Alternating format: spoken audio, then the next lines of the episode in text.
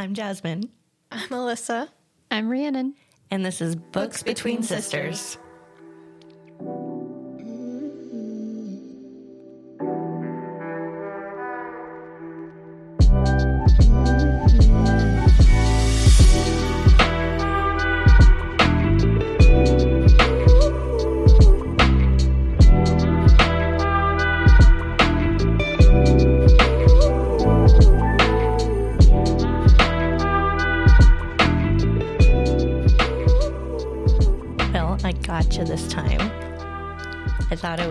off last week, but wasn't successful, so this week I was. I was trying to remember the. You said Yasmin. Yasmin? Mm-hmm. Isn't that wasn't that the name of one of those um like Bratz dolls? Yeah. The Bratz dolls that mom and dad would not let me have. I thought we had some. Maybe you did. I wasn't allowed to have it. I'm pretty sure I had at least one of them. I was obsessed with those things. I never had them. I had a Barbie.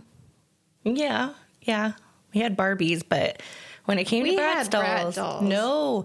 I specifically remember elementary school. I had a friend who had a bunch of Bratz dolls in her backpack. One of them was named Yasmin. I'm like, that's my Bratz. And I begged mom and dad to get me one. And because of their big lips and sassy attitudes, they wouldn't let me have it. So um, they did let me go to that friend's house after school one time. And I was like, yes, I get to play with these Bratz dolls. I I remember having one. I don't know why, but I don't know why I would have had one and you wouldn't have. But well, because I'm the oldest. And then they're like, uh, we don't care anymore. I don't remember having one. Well, it might have been a little bit past your time, right? Are Bratz dolls still a thing? they are they don't make them anymore. But if you look them up, like I looked it up because I was like, oh yeah, whatever happened to those? They're expensive to buy because they don't make them anymore. Like Collectibles now. Mm-hmm. you get them on eBay, you're paying like fifty bucks or something like that. Crazy. See, mom and dad, they missed out on an investment opportunity. We probably would have cut their hair off and redid all their over it. makeup. I don't think they, those are worth anything. Yeah, probably. Well, welcome back to Books Between Sisters. How was your guys' week? Pretty good. It was hot this week. It was very hot. I feel like today was really, really hot compared to mm-hmm. the rest. But It's yeah. been humid. I feel sticky. I don't like it. Hmm. well, I want to keep the summer. I I mean, I like I love the heat. I just don't like the humidity. Yeah. That that kills me every time. And you want to move to Florida. No, it's Nevada and it's a dry heat. Well, but you did want to move to Florida.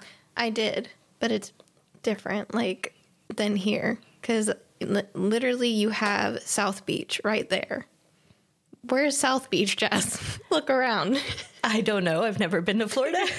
Oh. yeah. See, you can't talk unless you you've been there. All I know is I've heard that it is very muggy. Mm. And you can't complain about it if you're wanting to move there. I'm kidding. Yeah, well, we usually go around March, and it's not too bad around that time. Hmm.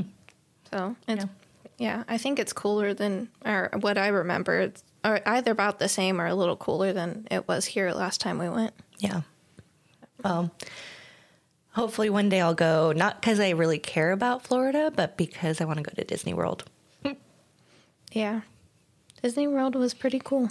Yeah, I'm jealous. You're jealous. I haven't been to Disneyland in years, Jasmine. I was like five. no, you weren't. I was at she was. least six.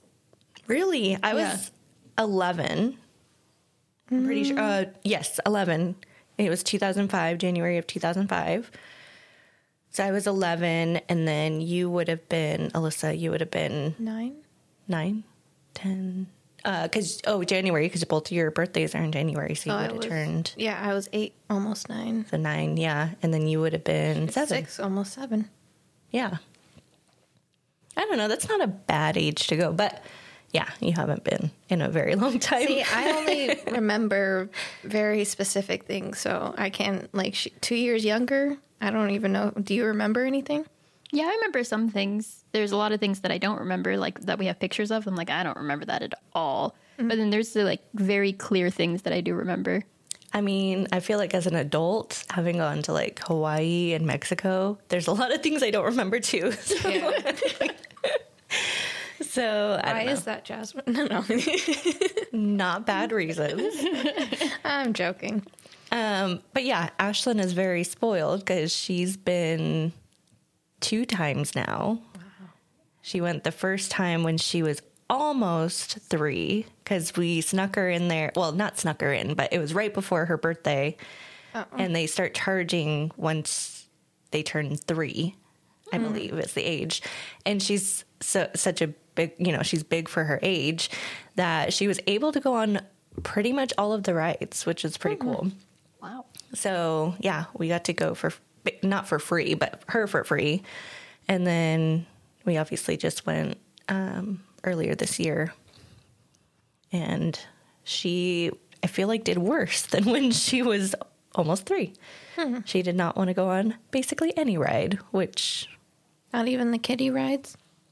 um the it's hard because I feel like there's not really kiddie rides necessarily. I mean, there is. There's like Dumbo, and there's the carousel and stuff. But They like, still have teacups.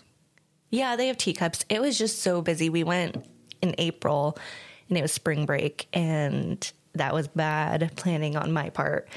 And so everything was just really backed up. But the funny thing is, the ride she did like, like we couldn't get her onto Splash Mountain or um, we did get her onto Space Mountain, but she, you know, cried. But she loved Rise of the Resistance. I've never been on that ride, so It's not. It's not a kiddie ride. I'll tell you Oh, that. okay. I was like, that means nothing to me. I'm like, Good like, for you. I feel like this is something new. I have no idea what you're talking Any about. of our listeners that are listening that have been to Disneyland in the past, uh, maybe, well, I think they opened it before the pandemic and then it closed. And so it's still fairly st- like a new ride if you haven't been in the past year and a half or two two years since they've reopened since COVID. So 20 years. or 20 years for Rhiannon. Has it been 20 years? 2000, no, it's less than that. 2005. 25 Getting yeah. close. Yeah. We're, we're coming up on 23. 20, uh, 2023. Whoa. I was like, coming up on 23. What does that mean? yeah, I know. So that means it's just shy by like 17 years? Or it is 17 years, I mean. Yeah. Well, we'll get you there, Ree. We'll take a Books Between Sisters Disneyland trip. That would be fun. That would be really fun. We'll just bring all our books and like take our pictures with the books around Disneyland. Our books can be Disney themed. Ooh, That would be cool. that's a good idea. They have like the old, I think they have those at uh, Barnes and Noble, like the The fancy ones. fancy, yeah, Disney. Well, obviously, it's not going to be like the Disney cartoon stories, but it, it's probably more like the Grim Grimm brother version of it. Yeah. But Um, we are finishing up something in the water. What did you guys think? Actually, I have something I want to play for you, Rhiannon. no, I'm interested. You have really good taste in books, so I'm excited for this. So, with that being said, Rhiannon, what do you think about something in the water? Um, She's at a loss for words. I I still stand by my sentence. I still think you have a great taste in books. I just could not get into this one. That's okay. I feel you on that. Actually, rereading this book because I think I remembered it the first time, or I felt it the first time when I got about halfway through the book, and I'm like, whoa, this is really dragging. But the last half of the book is pretty good, right? I mean, the second No half, opinions change. the second half, I I definitely got way more into than the first. half. But there was parts in the second half too that I'm like, okay, you don't have to go into so much detail. yeah. that was my my like she's very detailed but it's just not really my style of writing. Yeah. And also, um, Erin really annoyed me the second half of this book. I Yes. was getting really, really frustrated with her. I feel that. That was one of the things that the whole way through them trying to cover up this whole, you know, finding the bag and keeping the money and stuff. She kept pulling out her phone or her laptop and Googling these things. And I was like, there's no way. Like, maybe I guess she was doing it in private mode, but even so, police can, like, Easily easily. bring that back up. Yeah. Yeah, she just and she kept doing stuff that I'm like, it just doesn't make sense. Why would you do that? And like not telling Mark. Yeah. And I'm like, that was that was frustrating. I was like, okay, That's how it always goes, though. but the pregnancy. I'm like, why are you like? She keep- kept making excuses. Yes, she's like, when we get back from was it uh, Geneva? Is that where they were in? I have to say, I have to correct something about that from our last episode. I'm pretty sure I said Geneva, Greece. Oh, Did you? As we kept reading, I was like, I'm such an idiot. I was wondering when you said that, I was like, Greece. Why didn't you say something, Rhiannon? Because I was I'm already directionally challenged, so I was like, maybe it is. Maybe I'm the stupid one. I no. I didn't catch that. I'm going to chalk it up to my innocence that I would never be anywhere near opening a Swiss bank account. So, But yeah, I was I was really fresh. She's just like, when we get back from Geneva, and then she's like, oh, it's not the right time because we have to take care of these diamonds now, and oh, now it's not the right time because of this. And I'm like, okay, so we know Mark dies at from the beginning of the book. I am at this like reading it. I was like, oh, he's never gonna find out that he has he's having a baby. yeah. Like, I was like, she's just she's making excuses. She's never gonna tell him. something I want to pick your guys' brains on. So, Catherine Steadman is actually an actress. So, the author of this book, Catherine Steadman, she's a British actress. I haven't seen her in anything. Um, the biggest role that I know, of, I mean, she's probably big in British TV or British movies, but um, Mabel in Downton Abbey.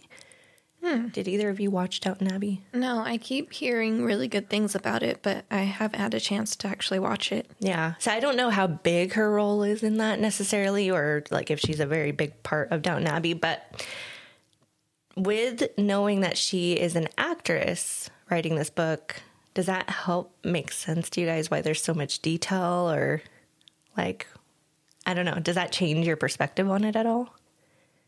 No. No. Maybe, maybe no. I'm not, I'm not gonna. Come on, Ree, you've been quiet. Tell us your thoughts. I, it's it's a little mean. I think I'm just gonna keep it to myself. Come on. I was gonna say maybe she should just stick to being an actor. Oh. Not maybe this is just the maybe the only book. Maybe her other books are a lot better. I just me personally, I couldn't get into it. Okay, what if I told you this is her debut novel? So this is the hmm. first book she's wrote. Does that help or change anything for you? Yeah, actually, yeah, because she she wrote it really well, like in the sense of being, you know, a writer telling a story. It's just I feel like she put so much unnecessary things in the book, maybe to make it longer, or just maybe to add more interest. Yeah. I feel like she did set up quite a complicated story, which I think is good for a twist because um, you're kind of like, who, what's going on? We already know in the beginning that Mark is dead. So it's like, did the people that owned the bag kill him? Did she kill him? You know, did some other random person kill it? Did the she's doing her documentary and has Eddie that she's interviewing? Did he send a hitman? Like, you know, I think that for that reason, there's a lot of detail um, that she added. I don't know. No, I get that. And I'm not saying all the detail was unnecessary. I'm just saying there's things like she went into very in depth detail of the gun and she was talking about how to load the gun and um, how to That's like, true. the kickback, and it was just like this whole long paragraph about the gun and how to use it and how to look like all this stuff. And I was just I won't lie, I kind of skipped the paragraph like halfway through it. I was like, You're I can't. I can't do it. it's too much. Well, I'm sorry, guys. I know it. I feel the same way. Like it was. I'll be honest. Like this past week, trying to get through. Well, the the other week when we were trying to get through the first half of the book, I was kind of like, oof. I just didn't remember, you know, how hard it was to get through this book. And then the second half, I was like, okay, this is why it left this impression on me because I really thought the end sold it for me, but Yeah. Rhiannon's like, nope. kind of just want to watch Downtown Abbey now and tell everyone how amazing Down Downton Downton. Downton Abbey. If you any fans, I know that they're very serious about how you pronounce that. Don't come for us. Downton Abbey. I'm sorry, I haven't watched it before. either. I apologize. Um, I just want to watch it now and just go around telling everyone how amazing of an actress she is because I feel so bad about it. Just Google some YouTube clips of Mabel from Downton Abbey. Um, I think it's funny. I was talking to Devin about this. How it's funny that I do not do really British TV at all. I know there's people that are really into British t- humor, and yeah, I just can't get into it. But it's funny that a lot of the authors that we read are British, yeah. Yeah. and I, love their that- books. I thought that was funny too because when I started reading this, I didn't have any idea that this was another uh, British book. And when I started reading it, and it started coming up with like the lingo and stuff, and I was like, "This is this is another Jasmine. this is the second Jasmine. book." Sorry. I can't help it that we have a lot of great British authors. With that being said, though, with those words coming up, I have a word of our podcast, word of the day podcast. I don't know. Uh, Scarper. Was that in the book? That was in the book. It means run away or depart. And I think that she used it when she tried to sell the diamonds through Mark's um, contact because they're trying to get rid of these diamonds now. They opened their Swiss account. You know, they got that all taken care of, but they have diamonds, they have the phone, they have the USB. So with the diamonds, they find a contact. The contact's brother is a jeweler or whatever you call them. And she meets up with him and he's like, Yeah, this is great. You know, his business has been slow and he's going to get these diamonds sold. And then she gets a phone call that he can't because they are, they don't have provenance, which I looked that up too because I'm like, I have no idea what that means. Yeah, I had to look that up too. I am not uh, definitely decked out in jewelry or what? I didn't. I just. I know. You, Alyssa skipped over it. We're coming into our po- personas here. um, but provenance means place of origin, earliest known history. So, because these diamonds did not have provenance, there he basically was saying they're like blood diamonds and that he couldn't sell them. So he scarpered, or he, yeah, that word. I don't know. I think that's when it was used. I can't remember now. Well, she was also talking about. Um, I think this was around the time she was trying to sell the diamonds to. Oh, maybe when she went in, um, she found like a marketplace or something, and she was trying to see if she could just sell them herself. And um, she said something to the degree of, "Oh, I could just take the money and run." Yes. and you know leave mark and leave everything behind and start new somewhere and then she quickly was like no i can't do that what am i thinking yeah, that was actually when she was opening the Swiss account, where she was going up in the oh. elevator and she's like, I could just take this money and run with my baby. And then she's like, oh, yeah, the baby. So all of our plans. She thought that a couple of times though. A couple mm-hmm. times, yeah. Yeah. Mm-hmm. And then there was a couple times also where she was questioning Mark because she's like, I'm the face of all these transactions. He couldn't meet with the jeweler because it was through his contact, and he didn't. Op- uh, she didn't, or he didn't go to open the Swiss account because, again, through a contact. So she's like, he's leaving no trail behind him. I picked up on that too. I was like, mm, Mark, you're you're very sus. Yeah. Which, mm, as we keep going, What about the couple? They find ear this is like early on in the second half. that Yes. Mm-hmm. they find out about the couple that they was it on a boat trip that they were on Scuba diving. Scuba diving, yeah. and they find out on the news. No, his mom calls. Yep. and his mom tells him that the they found a couple in Bora Bora. Um, well, they didn't find him. They died on a scuba dive. Their um, oxygen tanks We're empty. were empty. What I found was interesting was that the police said there's no foul play. Yeah, it's kind of interesting that both of them ran out at the same time. Yeah, I was like, why not look into like the dive instructor, Yeah. the company, something like how do you just say there's no foul play? But that leads me to a question for you guys. Do you think that that was because of the bag? Like, did the bag, the bag people, I don't know what to call them, um, but the, the bad people, uh, did they do this to the couple? Because Mark reveals that he, when he had went back after they had forgot to wipe all of their information from the computers at the hotel, he went back without Erin to go do that. And he reveals that he ran into one of the employees and they're like, Oh, did you get your bag back? And he's like, Oh, that wasn't our bag. It was that couple's that ended up murdered or killed, I guess. We don't know that they were murdered. So do you think that that was a result of the bag people coming after them the bag? I actually low key think it was Mark. Not that he did it himself, but even Erin said that he had like a really strong um he hit it off really well with the scuba instructor. Like really well. And he's a people person. He knows how to talk to people.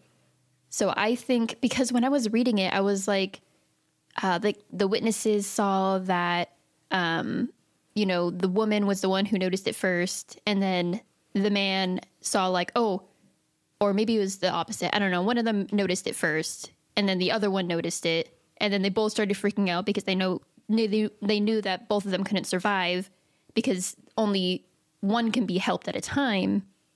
And I was thinking, okay, but there was witnesses, which means that there were other people there, which means that there was more than one instructor in the water. Do you know that for a fact? well, why else would there be people separated from the groups and there only be one instructor? I think Maybe they took them down in in groups, so like they have a lot of people maybe on the boat. I don't know. That's a I good think question. there was only one dive instructor because they had said something about one of the other um, people who were on the in the scuba diving said that they all freaked out and went to go up, and the instructor Slowed told them them to slow down. My question though for you, Ree, is why do you think that's connected to Mark? Because he's the one who told the other scuba instructor when he had asked him about the bag, he's the one who told them that it wasn't this th- um, them, but it was the other British couple who was there. And then that way, because Mark was already at that point playing against um, Erin and Ooh, everything reve- we're- else. We're, revealing things. sorry, not to jump ahead. Um, but it would basically make the the bad people think that they the people who had gotten the bag, the British couple, were already dead. But do you think he hired somebody to kill them because he wasn't there when they died? They were already back. so she thinks that because he was close with the scuba diver instructor. Oh, you think that he paid the instructor? That's an hmm. interesting theory, trying to cover his tracks, like so that the bag people are like, well, they're dead. But you would think, I don't know. That's a hard one. I don't know. That's a good theory, though. I do like that theory. The only thing is, what incentive would the instructor have? I mean, other than, like, yes, he may have known that um, he had money from like the diamonds and stuff, but they didn't actually have, they didn't put the money in the accounts yet. They didn't have like access, like full access to it. So how would he have paid off the?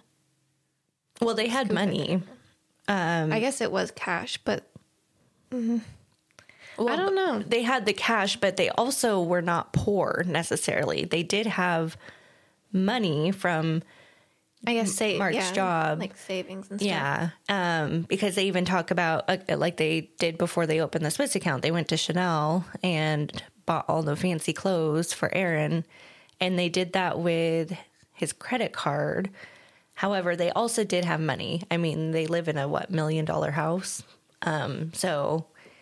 I mean, they were freaking out because they weren't going to be continuing to bring in money, but they did have, I'm pretty sure, money where he could have done something like that.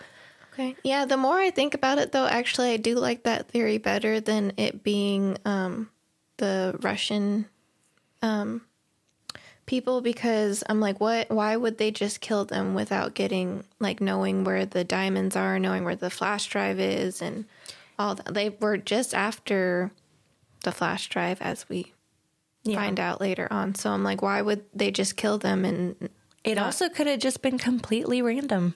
Hmm. It could have been. It's frustrating that it was never touched on again. Yeah. But I mean, that also makes me feel like it was even more that it was random. It was a plot point that they threw in there to kind of say, oh, you know, the Russian people were after us and they after, you know, ended up going after this couple. But it really was just a, you know, random happenstance. I guess we just have to leave that up to our imagination. Yeah.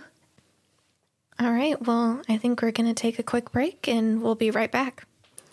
Let's go ahead and talk about the book. So the couple died. We don't know who killed them or if it was maybe an accident. Um, coming up, though, is my frustration towards Erin. There's just a lot of things in a row that she did. And one of them was when she met Patrick. After she was at the prison, she walks out and she's about to head home. And this guy comes running Um, In a suit. supposedly out from the prison Yeah. and he starts asking her questions about he's like oh you know we you know i don't remember who he says he was he's somebody from the prison for? yeah and he's asking her what are you here for you know when oh you're interviewing eddie when is Oh, that right. gonna Oh, be and yeah just all these oh asking i think he even asked her her name or something and i was like why are you giving this man all this information mm-hmm. Yep. you can't even ver like first off even if you were from the prison if you were important enough you would know what's going on Also, why would they run after her? Is Yeah. the other question. go ask somebody else like I, why are you asking me this information so it was so frustrating when she's just giving him all the answers just la di da di da yeah like this time and this is my name and this is my information and this is my social Here's my security number. I was just, and then she walks away and she's like, "Oh, should I not have done that?" I was like, "No, Yeah, you probably shouldn't shouldn't have." have. And then she goes home, and I think the back door is open, Mm-hmm. and she walks through this whole house by herself. I tell you what, that happened to us the other day. The, our door was cracked open. Mm. And I was like, Devin, did you not close and lock the door when we left? And so I do not go in. I'm like, Devin, you go in. And you check behind every door, behind the couch, in every room. Make Yeah. sure nobody broke in. She doesn't even think to call Mark. And I'm like, "Why are you going through this whole? You're pregnant." Yeah. why are you going through this whole house by yourself? And then she goes down to the attic by herself. And she's thinking, I ho- uh, please don't be gone. Please don't be gone about the diamonds, right? Right. And all I'm thinking is, please don't let me die. Please don't let me die. Like that's what the thoughts that would be going through my head. Right. Not, please don't let the diamonds. Like, please let nobody be down here. How about that? No. Well, the attic. So up, up, up. Oh, yes. Uh, sorry. I'm thinking basement. Yeah. I know. That was, I don't know how they got away with all the things that they did with how kind of stupid decisions that she made. Well, and then she I don't know. she says something, I think it's right after that she says, "I need to tell Mark everything." And then she doesn't. The next line literally is, "I tell Mark almost everything." Like, "What is wrong with you?" I'm so over it at this point. I'm like, she's just the worst. She's something else. Yeah. Well, it's interesting the dynamics that are thrown in here because she's also got her documentary going on.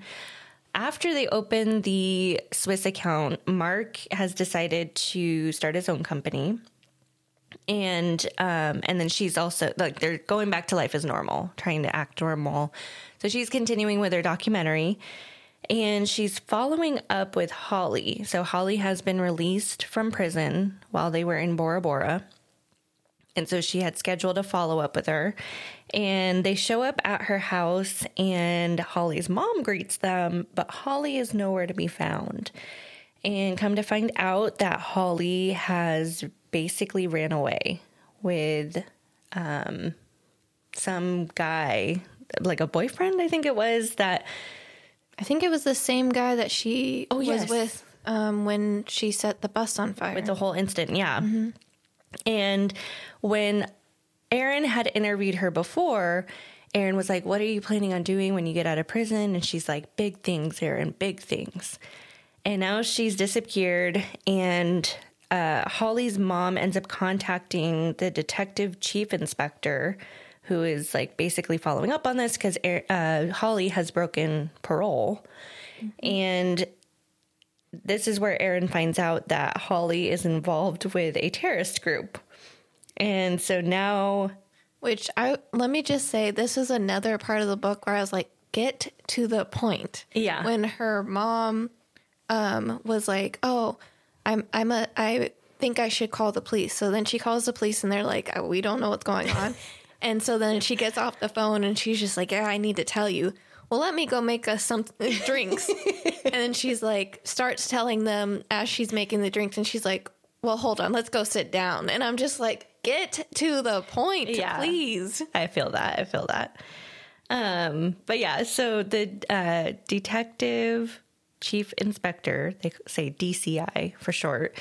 So DCI Andy comes over, explains the whole situation, and this starts serving an issue for Erin because Erin has been in communication with Holly and they are investigating everybody that has recently been in contact basically with Holly and seeing if they are part of her, you know, now being part of this terrorist group. And even though he assures her that she's not a suspect, she just knows that he's going to be looking into her, possibly having her followed, possibly looking into maybe all the Google searches that she's done for hiding Right. this stuff. um, but yeah, so this is serving a problem. She doesn't tell Mark about it, but Mark finds DCI Andy's business card. I'm surprised Phil didn't tell Mark about it. oh, Phil. I know. Phil was the cameraman who literally just gave out information. He like she's like um when the, her mom was on the phone calling the police, she was just like, "Oh yeah, Erin's here and the camera guy, I don't know his name." And he's like, "It's Phil." Like, "Okay." And then I think when the um detective sh- uh, police officer shows up, he was like, um he said something about, "Oh, so you never met Holly?" And he's like, "No, but I met this person and or um he's like I I'm going to meet the other two people that we're interviewing and he's like I never met her though and he's just like telling him everything. I was like, "Oh, Phil. Oh, Phil, he's just trying to be Phil, go relevant. home." he just wants to be relevant. oh gosh. No, he just wants to make sure he's not getting in trouble. I'm like, "Phil, you're I don't want you on my side." If I commit a crime, he's just to be like, "This is where it was buried." Yeah, poor Phil. Um, yeah, so now there's this whole other layer of like through the whole rest of the book, she's like, is DCI Andy having people follow me or are the bad people following me?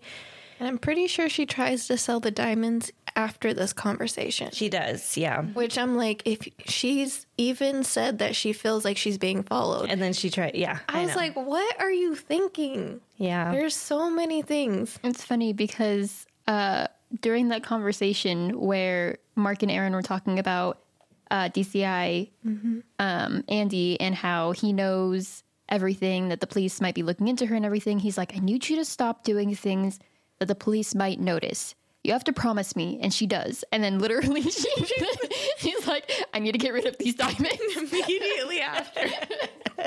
she's like, oh, Mark is gone. Let me start. She's like a kid getting into candy. Oh my gosh.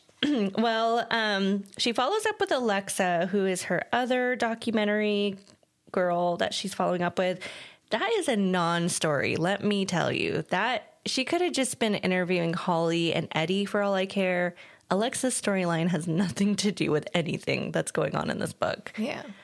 I will say, I was a little like, aw, when she like reconnected with her dad, though. Yeah. I was just like, oh, she got out and she's like crying and she's kind of taking everything in. And then she sees her dad and she runs to him and they embrace. and Yeah. I was like, that was a really cute moment.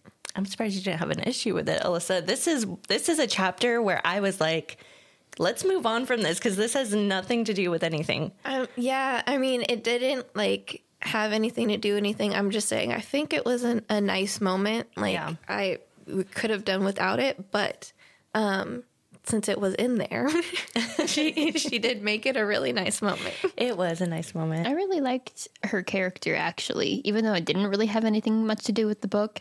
I really liked like just her storyline because Rhiannon just said something about liking a storyline in this book.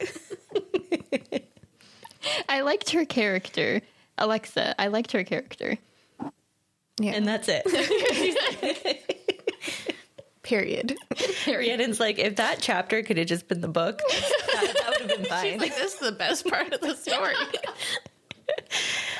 Oh my gosh. Um, all right. So now we are getting to where she is starting to interview Eddie. And she goes and he is super creepy like and the, you you just see his influence over everything so where they they wouldn't let her be alone with Holly and granted these are different prisons but she couldn't be alone with Holly but they leave her alone. The guards leave her and Eddie alone. This guy who's like suspected of all these like crazy crimes. But they don't just, it's not just that they leave her alone with him. It's, he comes in, do you need anything, Eddie? Do you want something to drink? Yep. And, the, oh, okay. Like directed at him, we're going to be in the break room. Just, you know, let us know if you need anything. Not talking to Erin, talking to Eddie. I was like, oh no. Yeah, I know. I would be out of there. No, thank you. Yeah, so yeah, that was really scary. My book here, my notes, you see that right there? yeah, You see those that? are all caps. all caps. I wrote in all caps. Why would you tell a criminal who is about to get out of prison and obviously has connections that you have rare, uncut diamonds? That's what I was like. What do you? You don't know. you don't know this man. Yeah. If you died, I promise you it's not going to be connected to him. He has people. I feel that way. I feel though that from the beginning, like when we first are introduced to Eddie and she's talking about her phone call with him, she has an attraction towards the bad guy. Yeah, he's definitely a smooth talker. Yeah.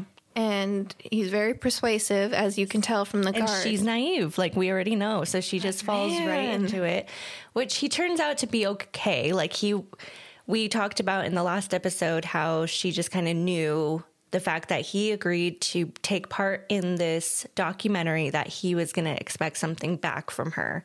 And we do find out that what he his incentive for participating in this documentary was so that he could try to reconnect with his daughter.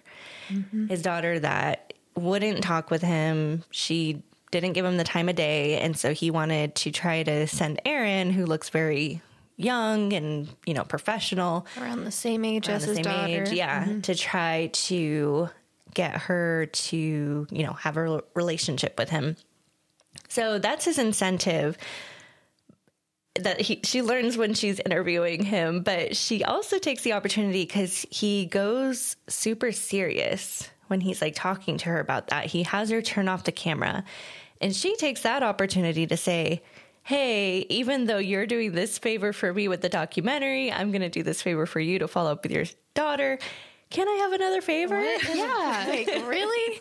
That's what I was thinking too when he was like, I need to ask you a favor. And then she like turned around. She's like, Well, since he's doing me a favor, I should ask for a favor back. I'm like, What do you mean? He's already granting you a favor. I know. So she asks him to help with, or she's asking questions like, how do I sell these diamonds? And he's like, okay, I'll send somebody to your house to come do this exchange. I'll, you know, you'll get money for it. He'll come pick up the diamonds. You'll get a phone call. So she does, and the guy shows up, and she hands the diamonds right over without getting any money, which Eddie calls her out for later on. Right? He's like, Thank you, um, Eddie. Somebody needs to call her out. So for whatever reason, he is wanting her on his side. Like he doesn't want to take advantage of her for whatever reason. Which is crazy to me because she she actually does go and he talks to his daughter, and I was really proud of his daughter for um, she she seems really smart because she said you know I love my dad. So she watches uh, they they shoot a video. Eddie sh- shoots a video um, for Erin to show to his daughter, and his daughter watches it and she cries and he's basically saying you know I love you. I've made mistakes. You know I'm a different person. I want to. Um, connect with you when I'm out of uh, prison. I want to meet my grand um, children. Uh, yeah, my grandkids, and she's she's getting really emotional. She leaves the room. She comes back, and she says that she loves him and she's um, glad that he looks good and um, she she cares that he's trying to do the right thing but she's not wanting his bad decisions to affect her life and her family's lives. Um, and she's saying so i don't think i'm going to pursue a relationship with him because i know that he could be a very persuasive man and i know he's done a lot of bad stuff though I was so proud of her for like that setting that boundary.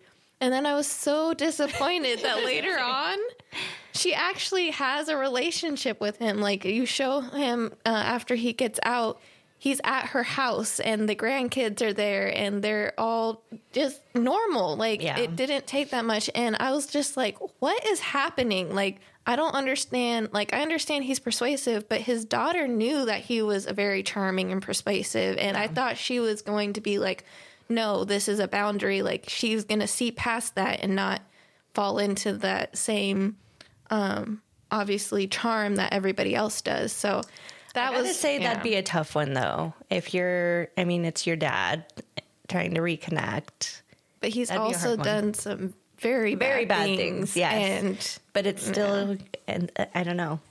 I don't. It's it'd be tough. I bet. yeah. I don't know. Um, well, we see Mark become, I feel like, less involved in this story as time is going on. He's becoming more involved in getting his company started up and meeting with his um, colleague, Hector, who he's going to be starting this business with.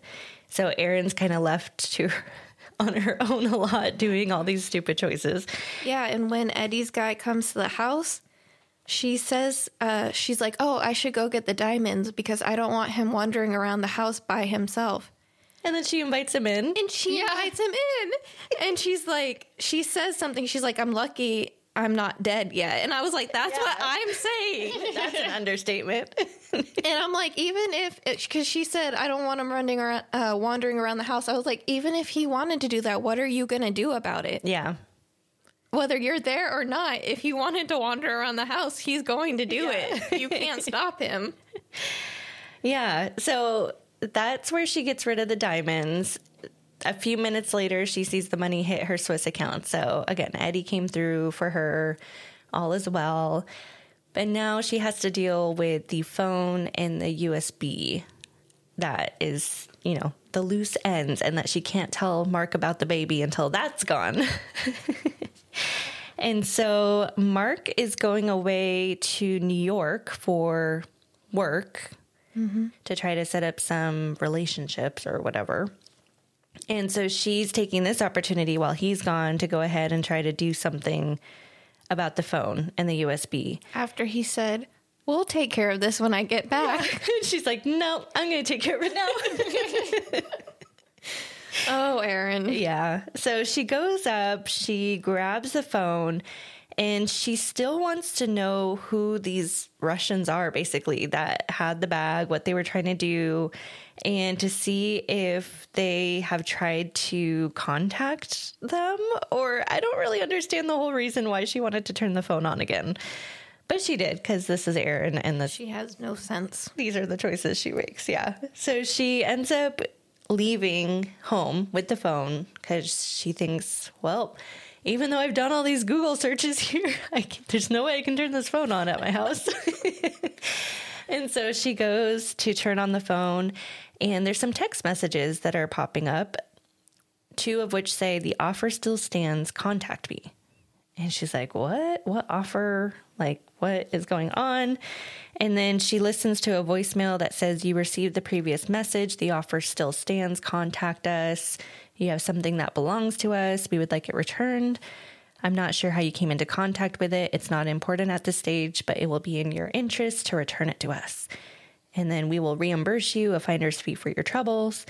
If you had the flash drive, contact me on this number. This offer is 2 million euros.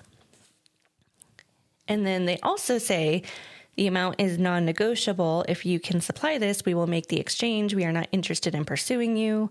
We require only the USB. Whether you choose to assist us in retrieving it or not, contact me. So there's obviously communication happening, mm-hmm. but with who? Mm-hmm.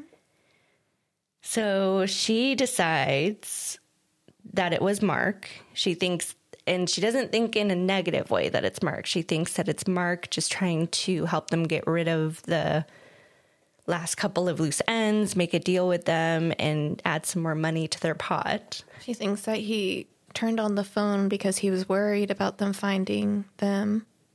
And yeah, And he didn't want her to get in the middle of it because obviously he knows that she makes dumb decisions. Mm-hmm.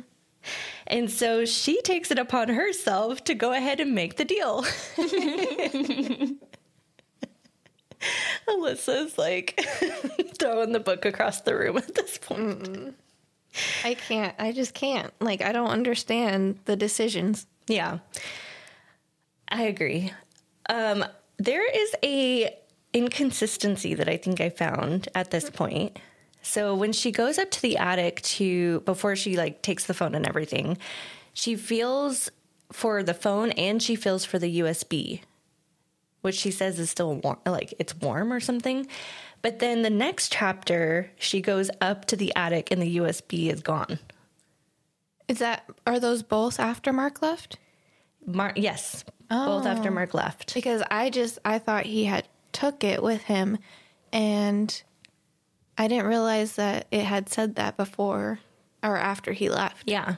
And I literally went back. I'm like, did I read that wrong? Like, did Mm. she try to feel for it and couldn't feel feel it? But no, she literally said she felt it, Mm. and then the next one it was gone. So I don't know. In- Good catch. Inconsistency didn't- that I yeah, found. I didn't catch that one. Yeah. But basically, it's gone. So she's like, where the heck did it go? And she's searching. She tears apart her house. Literally tears apart her house. And I'm like, she obviously has to know that it's Mark that would have done that because if she thinks it's in the house, I don't know. It I think crazy. she calls him. Does she call him first and then he doesn't answer? So then she tears apart the house and then he calls her back? Maybe. I thought that's what happened. I thought, yeah, I thought she tried to call him and she's like, oh, he's not answering. Let me just tear, tear up my house. because it is after she listens to the voicemails and already decides that Mark is the. Excuse me, Mark is the one um, communicating with them. So then she's like, "Oh, he hit the USB so that I wouldn't get involved." I thought that what had happened was she tore apart her house. She couldn't find it. She tried calling Mark, and he didn't answer. And so she was like, okay, whatever. And she sat down and she took that basket of wedding gifts or something. Oh yeah, it's like was it chocolates? Yeah, or he hid something? it in a can of chocolates or something. Yeah. And she starts eating and she's like, Oh, here it is. Yeah. And he calls her And then back. he calls her back. Yeah. And she was just like, Why did you hide this from me? And he was just like, It's it's bad stuff on there. Like, leave it alone. We'll take care of it. In true Erin nature, he's like, "Promise me you won't look at it." And then she's like, "I have to look at it." Literally gets right off the phone with him and is like, Oh, there's my laptop. oh my gosh! But it turns out the USB is encrypted. She doesn't know how to unencrypt it.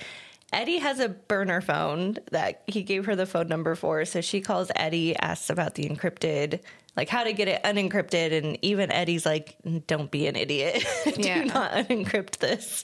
If they encrypted it, they there's things you don't need to see on there." Which at this point, Mark literally is on the phone. He's like, is bad stuff on there. Like, don't." And so this is where I get really, sus- really, really suspicious of Mark. Like, I'm, I was suspicious of him for a while, but I'm like, how did you know if it's not? Like, how did you know that it was bad stuff on there? Yeah, because he's shady. Mm-hmm. so, Miss Erin texts our people back and says, I have the flash drive. I'm happy to exchange. Meeting instructions to follow. And she thinks she has this ingenious plan to give them coordinates to where she she'll meet them and then coordinates to where she actually has hidden the USB so that they can't pull one over her and not pay her money. Good thinking, Erin. Yeah. Real smart. And so she decides to meet them far away from her house. Um, can't remember the town that she went to, but it was quite a way, Norfolk. And and uh, she is in a hotel room, and she's got this whole plan worked out. And she wakes up in the middle of the night to some noise in her room, and somebody's in the room with her. And she's like pretending to be asleep, but then this whole fight breaks out and she attacks her Which she's pretending to be to be asleep, and then her phone bings, and it's Mark. yeah And she's like, that's when he knew she was awake. I was like, well, why are you staring? Why did you turn your head to look at the phone? keep your eyes closed Keep pretending to be asleep. Why is that? She's like, oh, I got a text. Like, i can't resist the text message. I don't understand your decisions. oh she's interesting. But it turns out to be patrick who she had met at the prison the one that ran after her. And she um gets hurt pretty bad. He hits her over the head and he leaves her in the bathroom. And when she comes to, he's gone. And she's like, okay, I saw that text from Mark that said he knows where I am and he's on his way. I need to go protect him and, and save him because he's going to go to where the coordinates are for my phone. And she, so he, t- uh, Patrick took her cell phone and she goes and she's like, oh, I need to warn Mark. Picks up the phone. I don't know his number by heart. what? That's what I was thinking. I was like, how do you not know his number by heart? The one person whose number you should know, she said modern technology. Like that's a good excuse. I'm like, no. If you if there's one person whose number you know by heart outside of 911, which it wouldn't it's UK, so it wouldn't be 911, but whatever it is there. Um outside of that number, you need to know your spouse's number. Yeah. Like why? I don't understand. This is a PSA. Remember at least one person of your families. I just don't understand that. And then what happened to the card that Eddie gave to her with his number on it? He gave it in like a bouquet of flowers. He gave her a card with his um, prison number Yeah. on it. And I'm like, you didn't think to have that on you and call Eddie for backup? she does call him Yeah. Not at that moment. afterwards. though. Afterwards, though, yeah.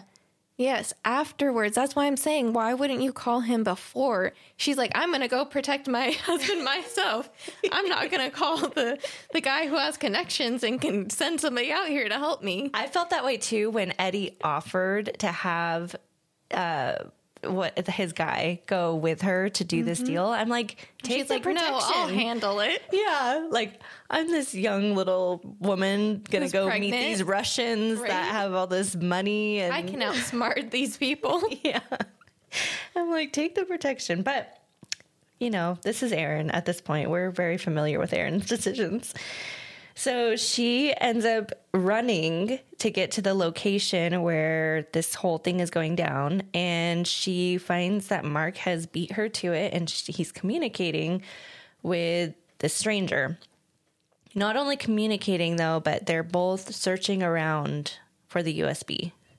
So she thinks that Mark is trying to help get, you know, find this so that he can do the deal and get her taken care of. And then Mark finds the USB and he's happy about it. And the, she still doesn't get it at this point. he still doesn't get it. And the guy that Mark is with is like, let's do the exchange. What about your wife? And Mark's like, I took care of my wife. She's not going to be an issue And She's like, good acting, Mark. Yeah, she's like, great acting. yes, that's exactly what she said. She's like, wow, Mark is so great. and then she finds out, um, I can't remember when she finally realized what was going on. What did he do that she was like, oh, okay. That's a good question. I don't remember exactly what it was, but it was gosh, dang it. way, way, far after everyone else is like, "Oh, Mark's a bad guy." I know. She's just She's like, "Oh, he's acting so well. He's doing such a good job of throwing them off," and blah blah blah. yeah, she find he finds CSB. She's like, "Good job, honey."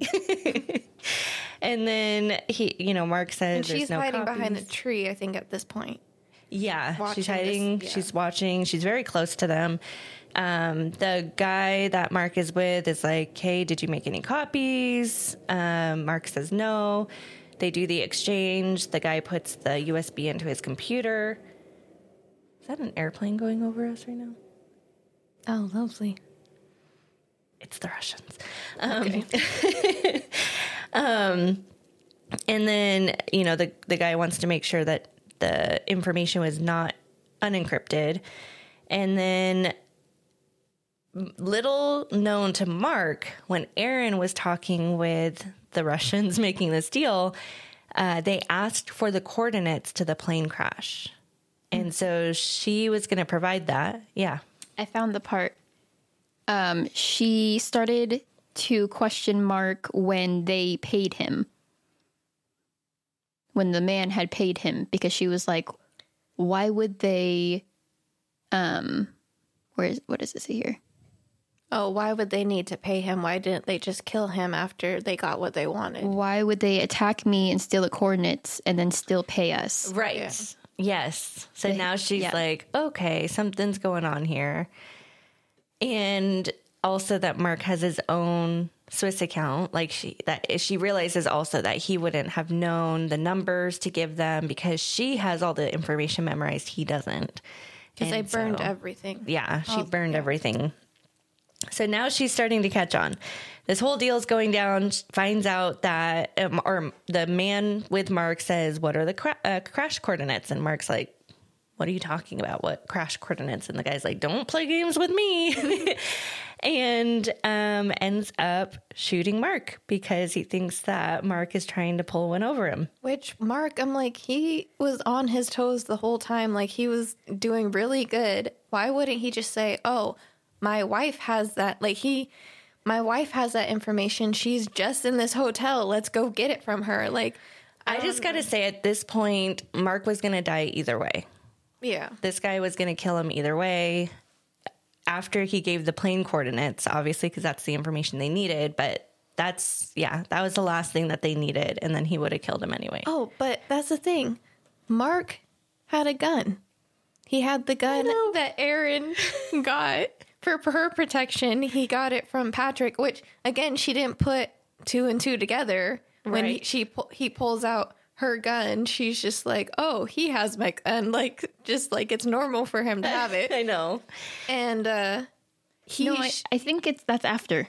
Oh, is it after? Yeah. I was just yeah. Anyway, so then he does he accidentally fire or there is a bird that unexpectedly comes that comes out and it scares him and he shoots it. This is just, I don't know, just such a great, well, ending for Mark and Erin and their stupid decisions. the bird, the bird gets Mark killed. because remember when she was telling that really actually no you skipped over it There's a really long paragraph of her talking about the glock and how to like load it and you know everything right. Yeah. and there was one part where she's like this has no safety features Yes. like at all and so when he fired it she was like remember i told you guys there's no safety features on this oh yeah, I told you. oh man. Oh, such a good. Yeah. So Mark, this is where Mark dies. He gets shot, and I was like, "Oh, sweet! He gets shot once. He's probably still alive. Like he's gonna die." But now that the guy is gonna walk away, she can run up to Mark and be like, "Why did you do this to me?" and like get some information. But then the guy walks up to Mark and shoots him, double taps, and he's dead.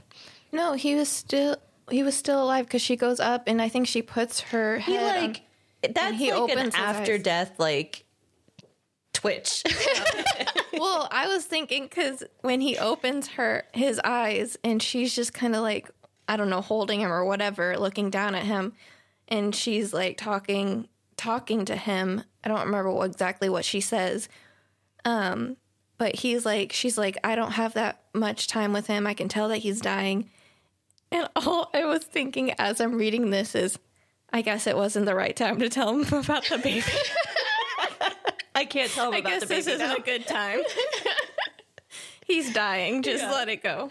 Oh my gosh. Um, I have to say, I still was holding out hope for Mark.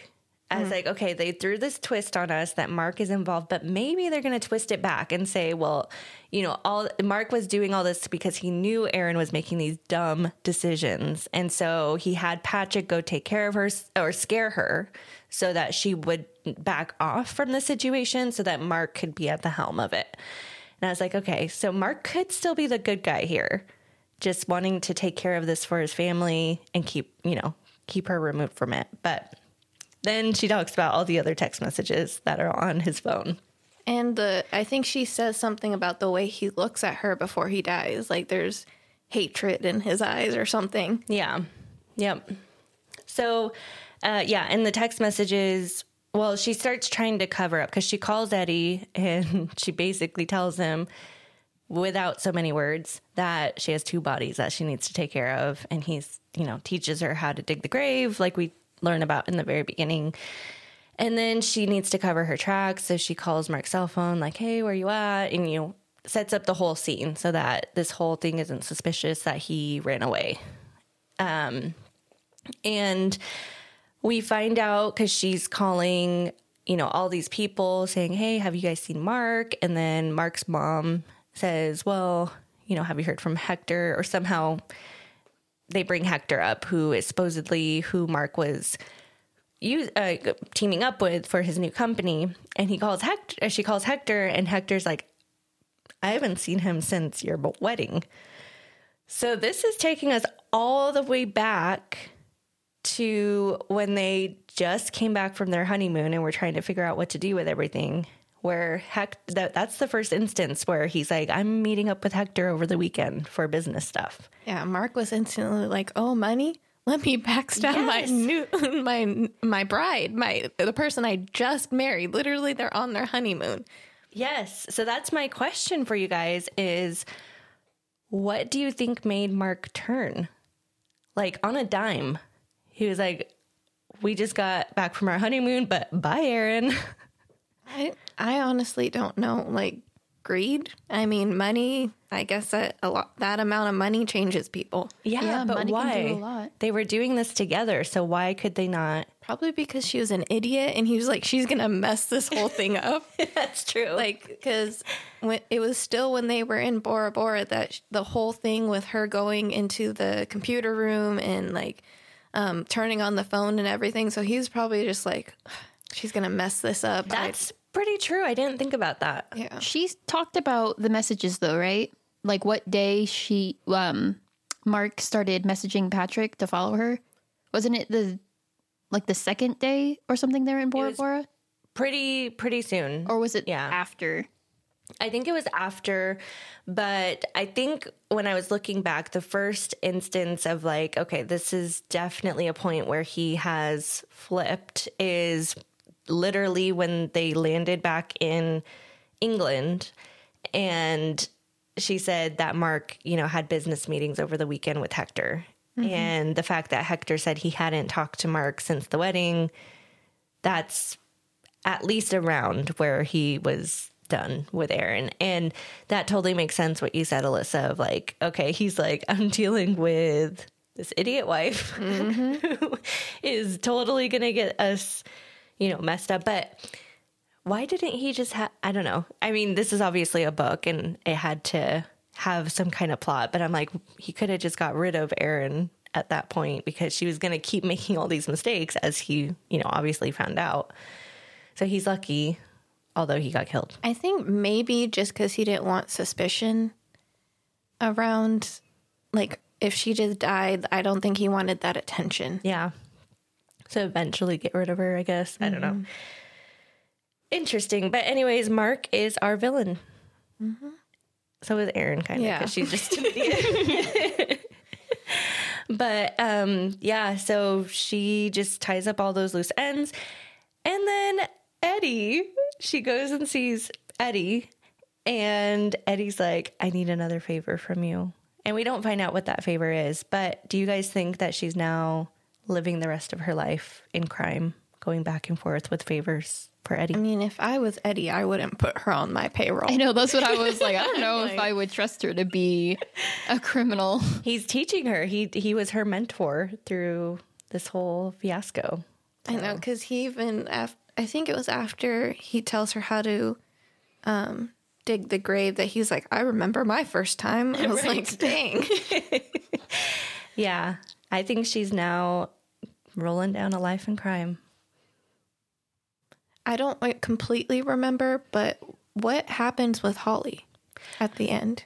Okay, that was another plot point where I was like, she, the author could have just left this out really, Yeah. just like leave it to where Holly ran off with some, you know, terrorist organization, and that's that. You know, they added that complexity of now, you know, Erin's worried about the police following her and the Russians and all of this.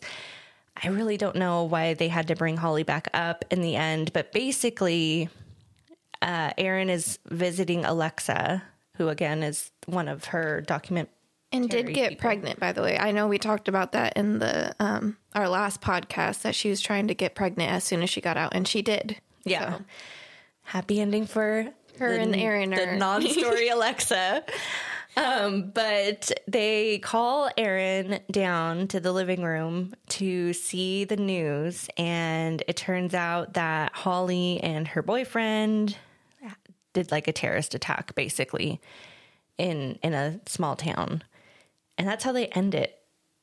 And I'm just like, yeah, that was why why did we end the book with that? I don't understand. But yeah. it's okay. It it is we've had some ups and downs with this book. Rhiannon, you've talked a lot though. So I have to say it seems like you like this book a little bit. the second half. Am I right? I just had a lot to say about it. I want to know um, who you think should play these characters, though. Um, We're gonna make a movie. I couldn't find anyone for Erin because they didn't really give her a very good description.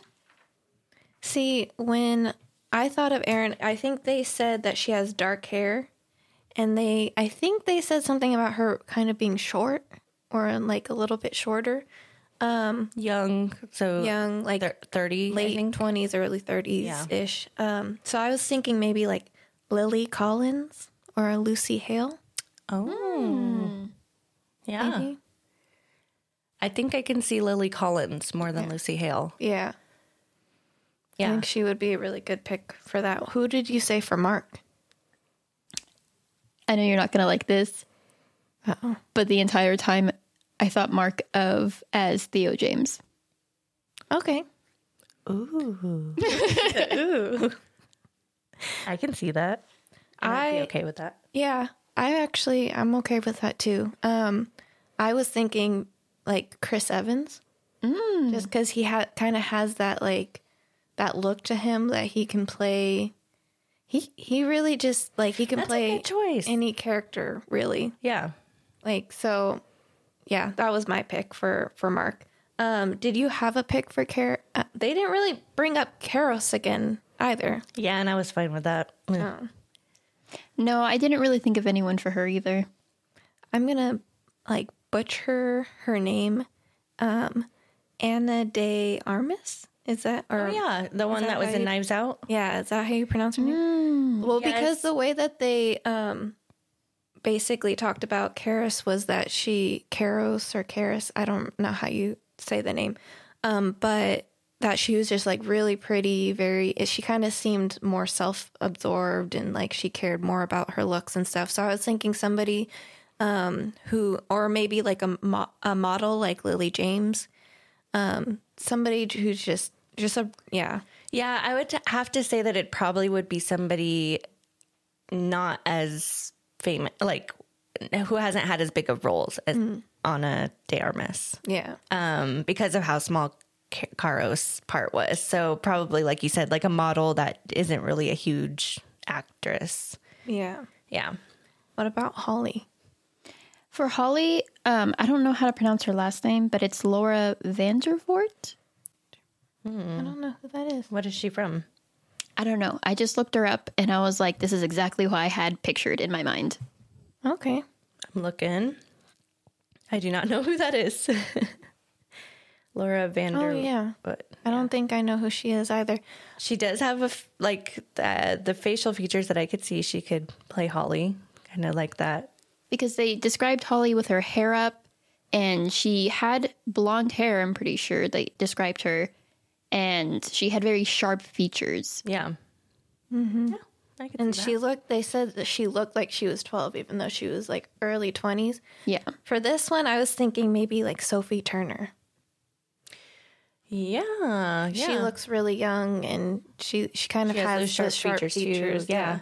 What I is can see that. She's too she tall, from? though. I'm pretty sure Holly was short. She, she's married to Joe Jonas. Oh, okay. Okay, okay. What about Eddie? This I had a really hard time with. So she had mentioned that he looks like uh, a Cockney Cary Grant. Yes. I was It's- trying to remember who she compared him to. So that's kind of like just how I mentioned him, or not mentioned him. How I um We're going to bring Cary Grant back from the dead so that he can play this role. how I pictured him is, yeah, it's just like someone who looks very similar to Cary Grant. Yeah, I had a really hard time. The only person I can think of, but then as I was reading it, I'm like, I don't know if it if it really fits, but Hugh Jackman. Mm, I can't see Hugh Grantman. Uh, Hugh Grantman. Yeah. Jackman as um as a gangster. Yeah, that was I I had a hard time conne- The other person I was thinking of, but it doesn't look like Cary Grant at all, but um James Spader. Just cuz his voice I feel like is so smoothing. Again, smoothing. like I just can't see him as like this intimidating gangster. I don't know. That's a hard role. That would be a hard role. He's in the to blacklist. Have you not seen the blacklist? All I can think of him it is from The Office. or I mean like Pretty in Pink, you know. He's literally a criminal in the blacklist. yeah. I'm looking at Cary Grant lookalikes and they say George Clooney is a lookalike. I can kind of see that. Yeah. So, okay, well cool. Any other characters? I had someone for Alexa. Who did you, who did you have? Katheryn Win- Winnick. Nick. I don't think I know who that is. What is she in? She was in Vikings. No, I don't know what that is. Yeah. Um she is a non-story again, so I was thinking uh, Leslie Bibb. Who are these names you guys are pulling out? She she's been in. I can't think off the top of my head what she's been in, but she's been in like a lot of stuff. oh, yes. Okay. Oh, oh, she's with Sam Rockwell. Hmm, interesting. Yeah, she looks really familiar actually. Yeah, I could see that. I mean, if you need to cast somebody for Look up, look up Katheryn Winnick. She looks very similar to her. Yeah, yeah, I did. They do look very similar. I don't think I recognized her though. But yeah, that's a good pick. So All right. Well, I just want, as a final question out to you guys, how many stars out of five do you give something in the water? Ooh, uh, that's a hard question. Um, can we divide it up from the first half to the second half? the first half, I give it a two star, and then when once we get to the second half, um, it's almost like I want three and a half. Okay, so I would say let's put it in the middle. So you gave it a like a three, star. Yeah, Yeah. it's a solid three. That was that was yeah. It's a solid three. Yeah. That's what I was thinking too. Three star. It, like I said, the second half of the book really had me turning pages pretty quickly, but it is a lot, a big lead up. Uh, and there's a lot of stupid decisions that don't really feel realistic half of the time. But it's a good story. Like, I don't fault a book for not having a realistic storyline because I mean, movies do the same thing. So, Yeah. That's true. but yeah, solid three stars, I would say. Thank you very much for listening to our podcast, Books Between Sisters. As always, if you have anything that you want us to discuss, any questions that you have, even if it's about in any of the last books that we read. So we read The Breakdown by B.A. Paris. We just finished with the uh, Something in the Water by uh, Catherine Steadman. If you have something, if you had feedback about these books that we didn't talk about or that, you know, you want us to discuss, please submit that to us. We would love to hear your feedback and any book suggestions. So until next time, we will see you later. Bye. Bye. Bye. Hi, everyone. Jasmine here. I'm sure you're wondering what book we are going to be reading next. We had a bit of a change up from our original recording of this week's episode, and so we will be reading The Couple Next Door by Shari Lapena. Pick up a copy of this book. We will see you next week.